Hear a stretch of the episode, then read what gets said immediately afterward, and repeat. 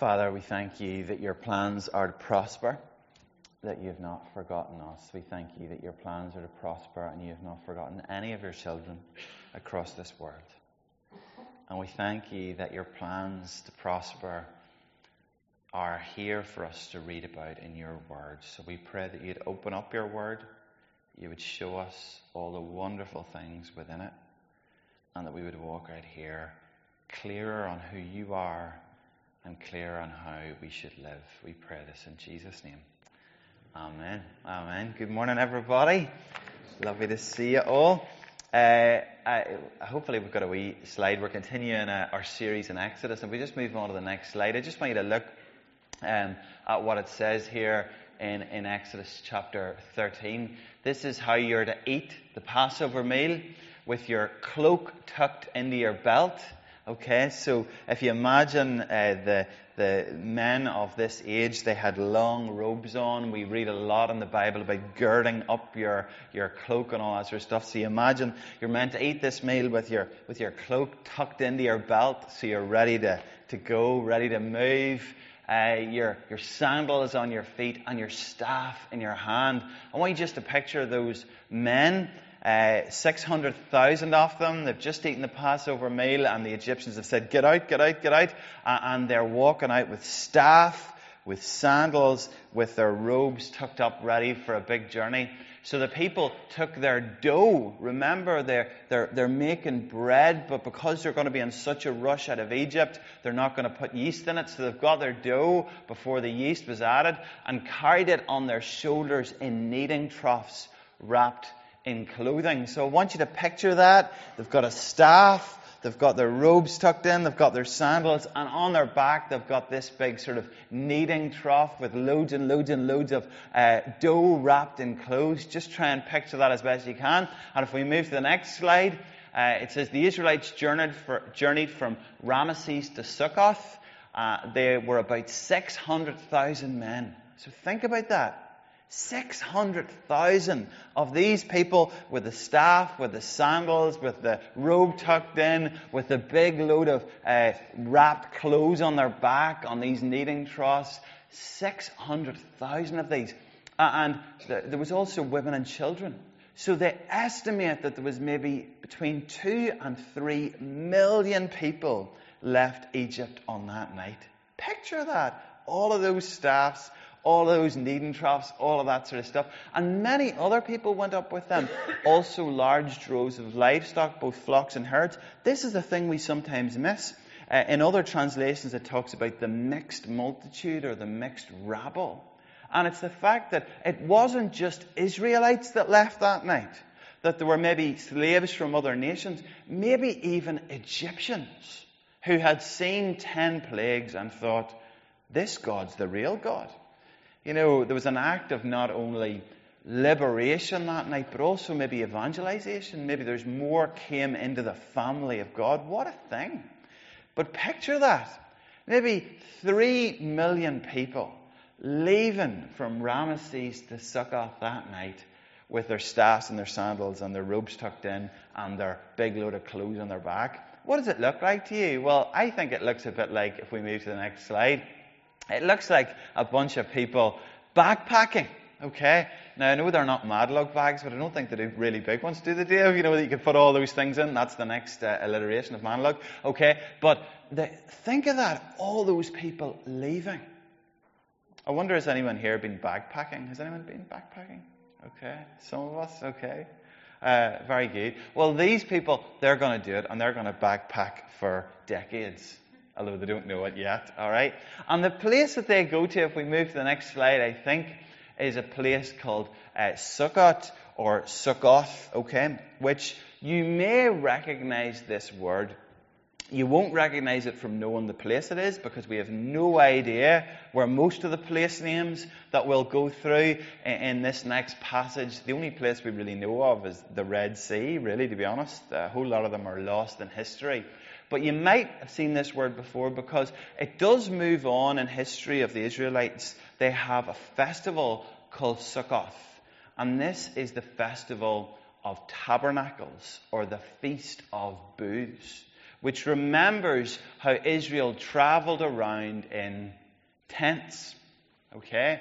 And the place they go from Ramesses to Succoth basically means tent town. Okay? So they go to tent town. And why is it important that they go to tent town? Because for the Israelites, that for some of them for the rest of their lives, for some of them they'll be born on it, but they'll be experience a serious amount of tents and backpacking over the next little while. They go to tent town because you see, after the moment we are delivered out of Egypt, the moment we're spiritually delivered from sin and death, we, we don't go straight to heaven. You know that? We live in places like Dollingstown, but we are to remember that we are only passing through. We are to remember that this is not our permanent home. We're not going to glue ourselves to the road like some protesters do, because we are going to remember that we are passing through this world, that our destination is elsewhere. And that is what the Israelites have to remember that their destination wasn't back there in Egypt. It's not here in Succoth or in any of these other places that they're going to travel through over the next 40 years. Their destination is the promised land, the land of promises flowing with milk and honey. And our destination is that heaven is our home. Heaven's our home. If we move to the next slide, uh, we'll see uh, a beautiful scripture. This is my favorite Psalm, Psalm 84. Blessed are those who set their hearts on pilgrimage. Their hearts on pilgrimage. They go from strength to strength that's what we want. In Tent Town, after we're saved and rescued, we want to go from strength to strength uh, till we get there. To the place where we belong, till each one appears before God in Zion. We want to go from strength to strength in this world. We don't want to be saved and stuck. We want to be saved and progressing, saved and strengthened along the journey, becoming more and more like Jesus until the day we meet him face to face. That's the aim, and that's what Psalm 84 says. And if we move to the next slide, we'll see uh, a beautiful verse from Hebrews 13, verse 14. For this world is not our permanent home. Do you realize that? It is not our permanent home. Get yourself a nice kitchen uh, and get yourself a nice sofa and get yourself whatever you want if you can afford it and you can give away. Don't forget your tithe. Okay, get yourself those nice things. But remember, that is not your permanent home. Billy Graham said, one day you'll hear that I've died. Don't believe it. I've just changed address. Okay? It's not our permanent home. We're going to a city yet to come. That's where we're going. And Carl Reynolds is going to appreciate this, I think, because he has sent me a few uh, wee songs from this person. Haven't you? Jim Reeves? Haven't you sent me Jim Reeves? And actually, we'll put up some words here, and Carl will actually sing. No, he won't. Okay, if we move to the next slide. Uh, and here's what Jim Reeves said. I had to look up who he was. I thought he was the boy that played Superman, you know, Jim Reeves. But no, that's Christopher Reeves. Uh, okay, this world is not my home. I'm just a passing through. My treasures are laid up somewhere beyond the blue. The angels beckon me from heaven's open door, and I can't feel at home in this world anymore. This is the place we need to be. We cannot become like Demas that we read about in the New Testament, in love with this world. It is not our home. We are in tent town. How, very simply, based on the wee passage today, how do we live in tent town? How do we do that? Well, there's just four very simple ideas that I want to share with you today. The first is that we need to remember our deliverance. We need to remember our deliverance. Uh, it's really important that we keep our eyes on Canaan and that we keep our eyes on heaven. Uh, and a, a Puritan called Richard Baxter, who was sick all his life, he, he used to pray for at least an hour every day, thinking of heaven so that he wouldn't lose sight of where he was going. But as much as we have to look forward, it's also really important that we look backwards. Uh, and in Exodus chapter 13, uh, verse 1, it's verse 1 and 2, it says, The Lord said to Moses, Consecrate to me all your firstborn, whatever is first to open the womb among the people of Israel, both of man and beast, is mine. Here's what God's saying. He's saying, I want you to set, it sounds like Catholic Ireland in a sense, you know, the, uh, one of the children needs to be a priest or something, okay? But that is essentially what this is. It's essentially saying, give your firstborn son to my work. That was his ultimate, uh, his original plan. Give your firstborn son to my work. Consecrate him. Set him aside. Okay? And why did God say that? Well, it was this because He wanted them to remember forever the significance of the firstborn. That was the aim. Not to forget the significance of the firstborn. So the first little boy came along, and his name was Johnny or something, okay, and, and he was set out for the Lord. And every time the people looked at Johnny, they would remember, round the dinner table or whatever, they would remember we are God's firstborn. He said that to the Pharaoh, that Israel is my firstborn son. We have to remember every time we look at Johnny that I am belonging to God. I'm his firstborn. But also, as I look at Johnny, I remember that in order for me to be saved, the firstborn of Egypt had to die. That's what they were to remember. That I am God's and God has bought me with a price.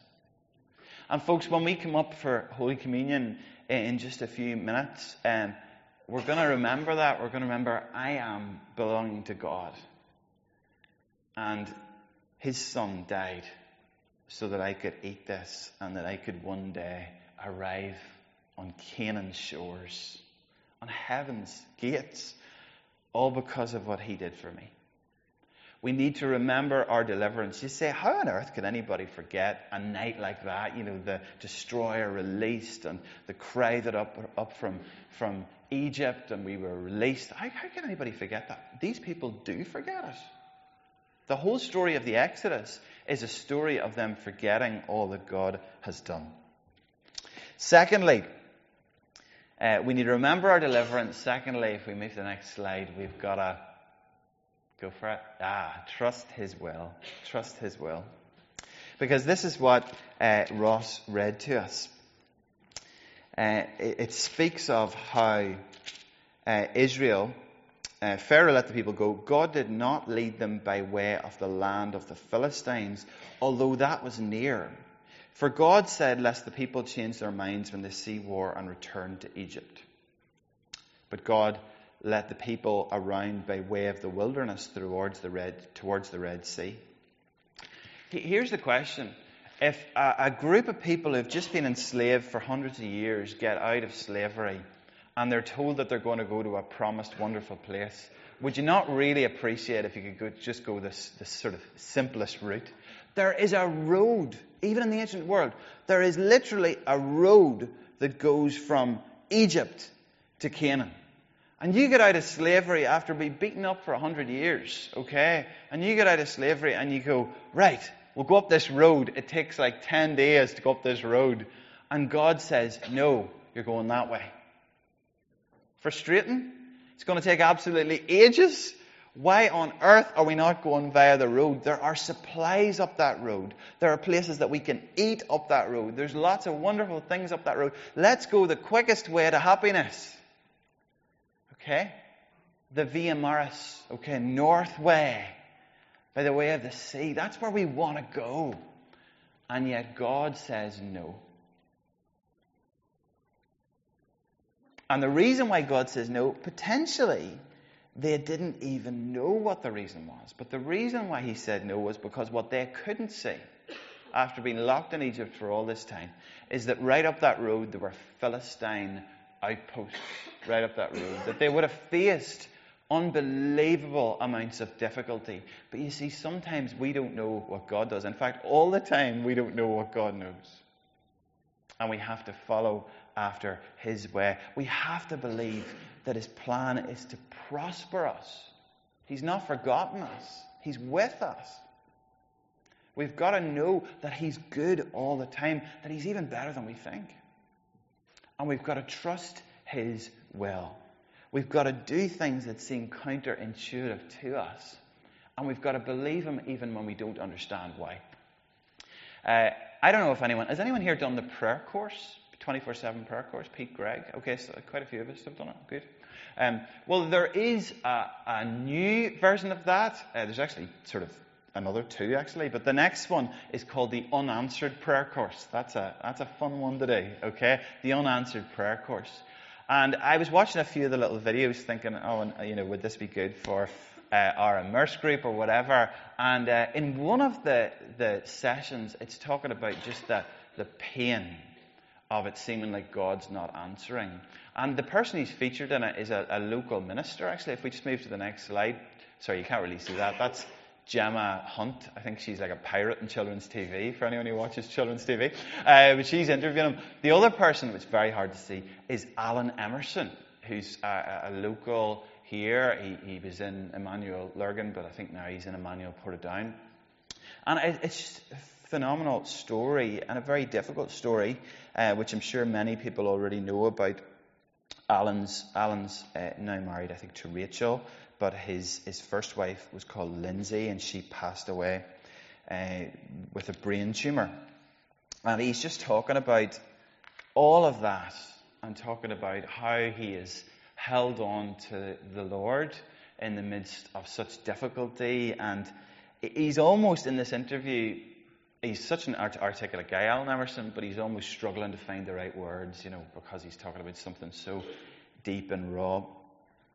And he said this, he said, he basically thinks about why it was better for his, uh, for his first wife to die rather than to be healed, how you can trust in God's will in the midst of something like that. And he said, um, he said a whole lot of things, but the end of what he says basically is, I concluded that there must be something so beautiful and mysteriously woven by grace that I have not yet discovered about why he took her. Think of that. Uh, I concluded there must be something so beautiful and mysteriously woven by grace that I have yet to discover about why he took her. Amazing. You know, that, that almost he's saying that, you know, I'm so convinced in Romans 8:28. I'm so convinced that in all good, th- in all things, God works for the good of those who are called by Him, uh, who, who love Him and are called according to His purpose. I'm so convinced that God is good that even when I don't see the Philistines down that road, I am going to just accept that there must be something beautiful that He's weaving outside of my knowledge. Trust in His will. We have to trust in His will. If we're going to survive Tent Town, if we're going to survive the difficulty of moving through uh, this world, and there are no easy answers when we're confronted by the, the awful things even we've seen in the past seven days in Turkey and Syria. So, uh, we need to remember our deliverance. We, uh, if we, sorry, move on, please, Nate.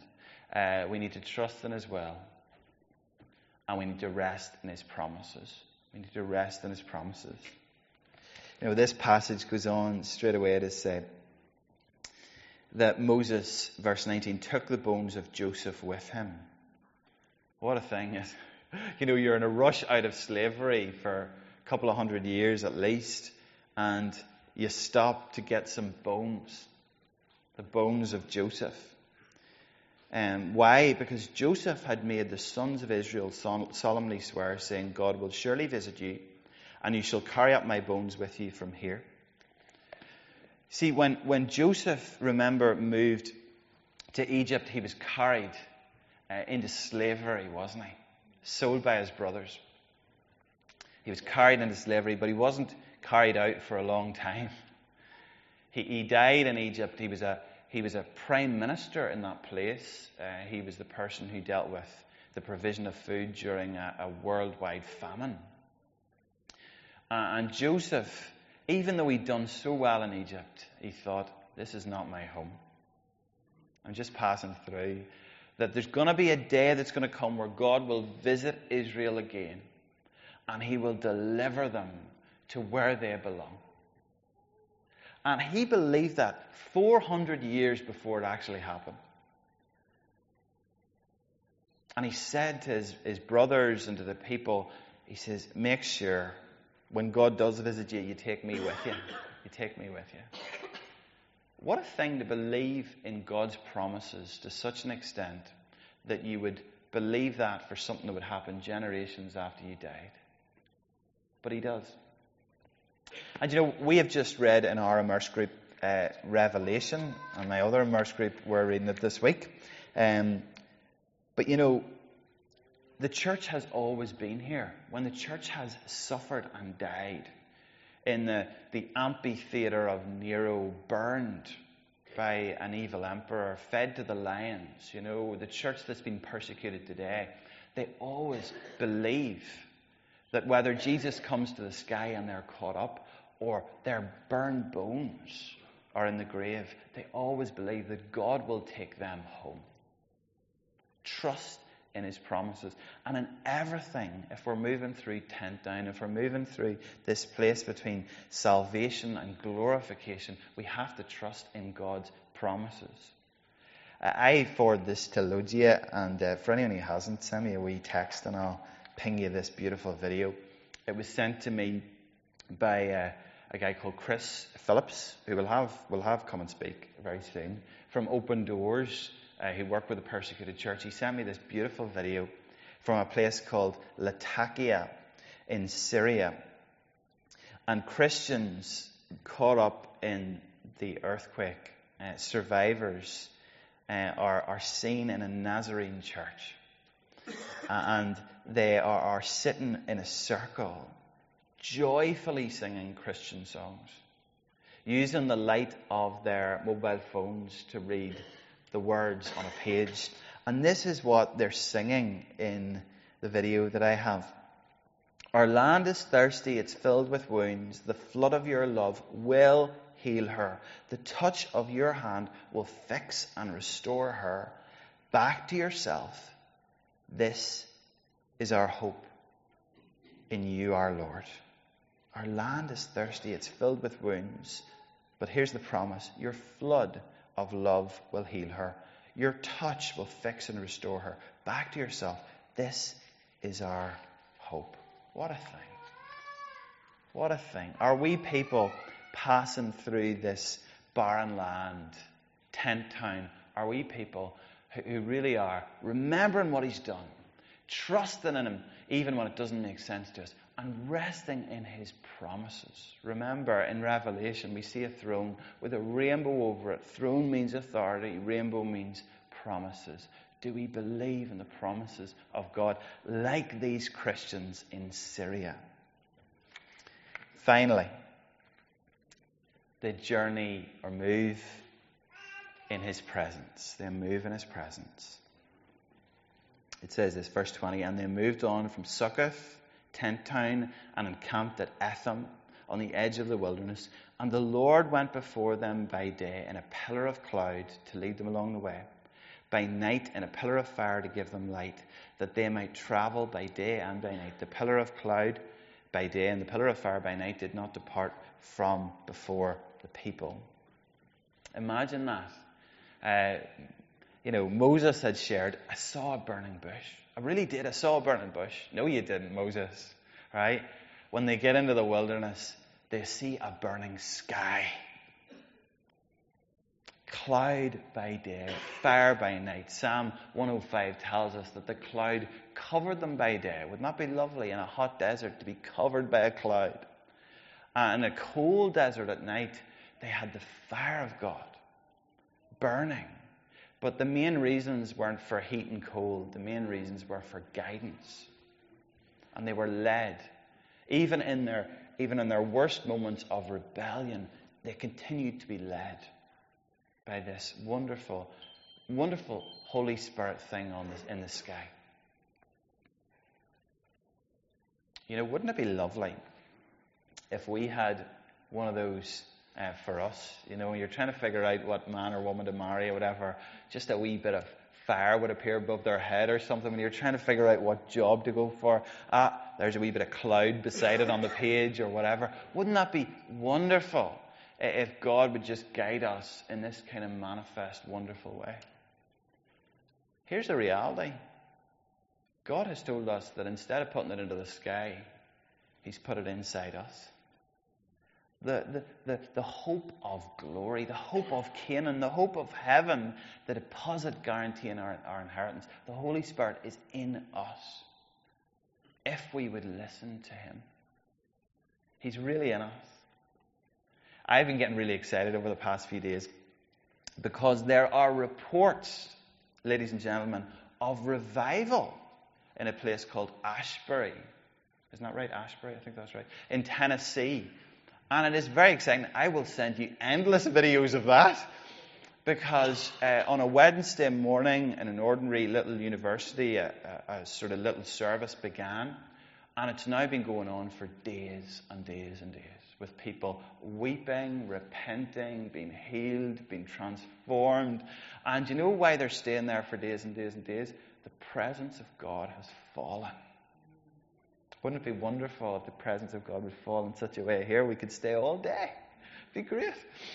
Uh, but the presence of God has fallen. But the presence of God is within us, leading us and guiding us through this barren land. We are not left as orphans, friends. And uh, God is not a cloud in the sky or a fire in the sky. He's really within you. And He really wants to guide you how to live and how to be in this barren land. Let's stand together. And just before Emma leads our Holy Communion, let's just pray. Please, let's just pray.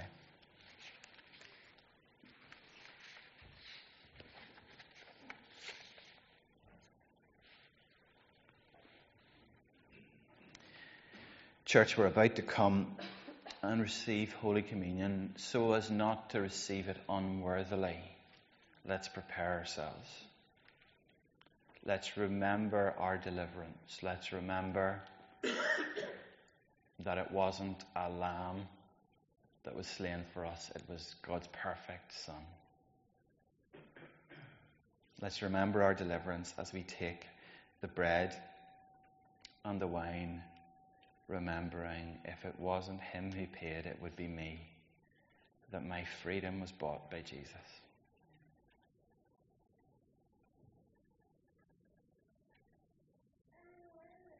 That should cause our hearts to rise. That should cause us to almost weep when we think of what he's done.